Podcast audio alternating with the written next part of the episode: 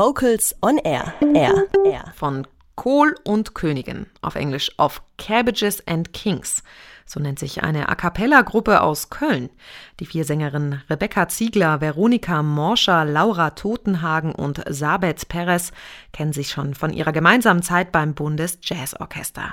Seit 2015 touren sie als festes Ensemble und nächsten Monat erscheint ihre erste CD. Helena Stössel hat zwei der vier Jazzsängerinnen, Rebecca und Veronika, auf ein Kölsch getroffen und für uns herausgefunden, wie sie auf diesen besonderen Namen gekommen sind. Ab ins Kölsche Brauhaus am Eigelstein in Köln.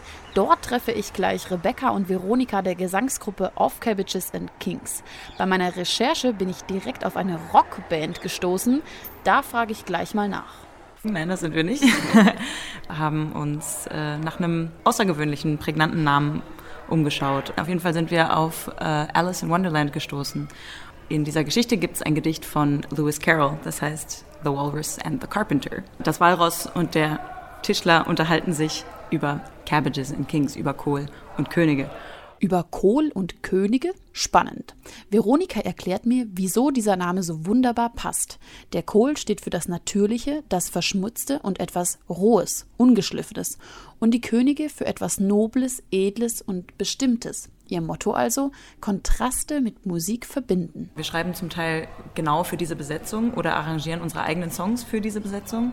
Und dann haben wir Stücke im Programm von von einer britischen Sängerin, Laura Mvula, das die Veronika für uns arrangiert hat, oder von Hanna Huckelberg, einer norwegischen Sängerin. Unser Gespräch im Brauhaus, das zum Glück noch nicht zu voll ist, nimmt seinen Lauf.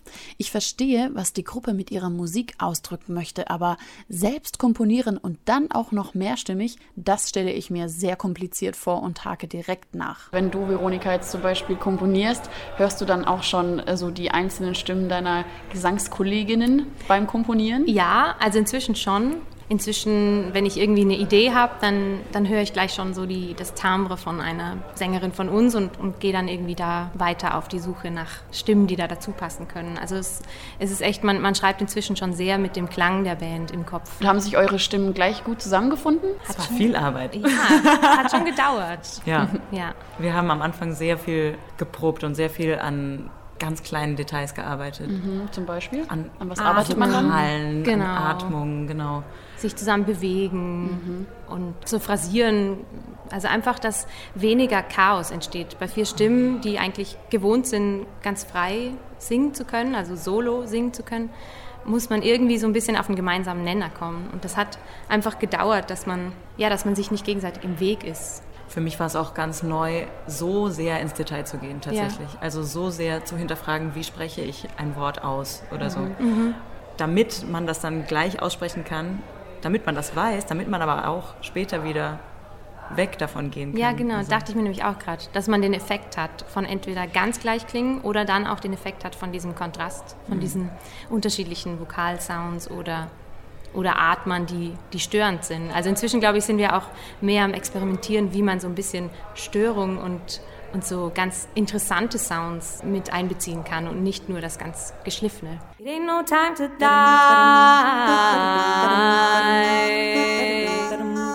Even though we suffer. Come together we are. Was begeistert euch am meisten am Ensemble singen?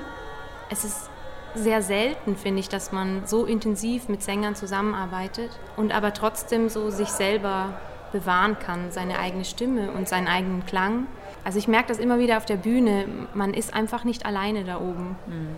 Und so schön es ist, alleine da oben zu sein mit, mit einer Band, aber so als, als Stimme nicht alleine auf der Bühne zu sein, sondern das Ganze gemeinsam zu tragen, ist so wunderschön. Das ist so ein, so ein Gemeinschaftsgefühl.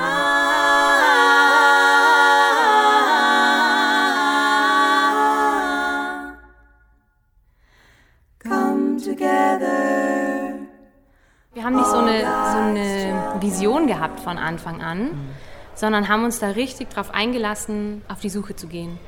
Und was über die letzten drei Jahre passiert ist. Das waren verschiedene Themen, die wir, zu denen wir Sachen komponiert haben. Das waren verschiedene Touren, die wir organisiert haben. Also alles, was so ein bisschen vielleicht auch so spontan sich ergeben hat. Und wir haben alles mit, mit einer Offenheit entgegengenommen und daraus, aus diesen ganzen verschiedenen Repertoires, ist diese CD entstanden. Also was ganz Buntes, was eigentlich total unkonventionell ist, das so zu machen. Und so ein bisschen unlogisch vielleicht. Mhm. Aber genau das ist es halt, was sehr spannend ist, dass man dies, diesen bunten Blumenstrauß auch auf dieser CD hört. Dann bin ich gespannt, was man von euch in Zukunft noch hört.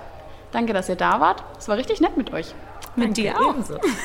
Wer jetzt Lust bekommen hat, die vier Mädels einmal live zu hören, der sollte unbedingt auf ihrer Facebook-Seite vorbeischauen. Bei Of Cabbages and Kings findet ihr alle aktuellen Termine. Am 5. Oktober zum Beispiel stehen sie beim Salon Festival in Münster auf der Bühne.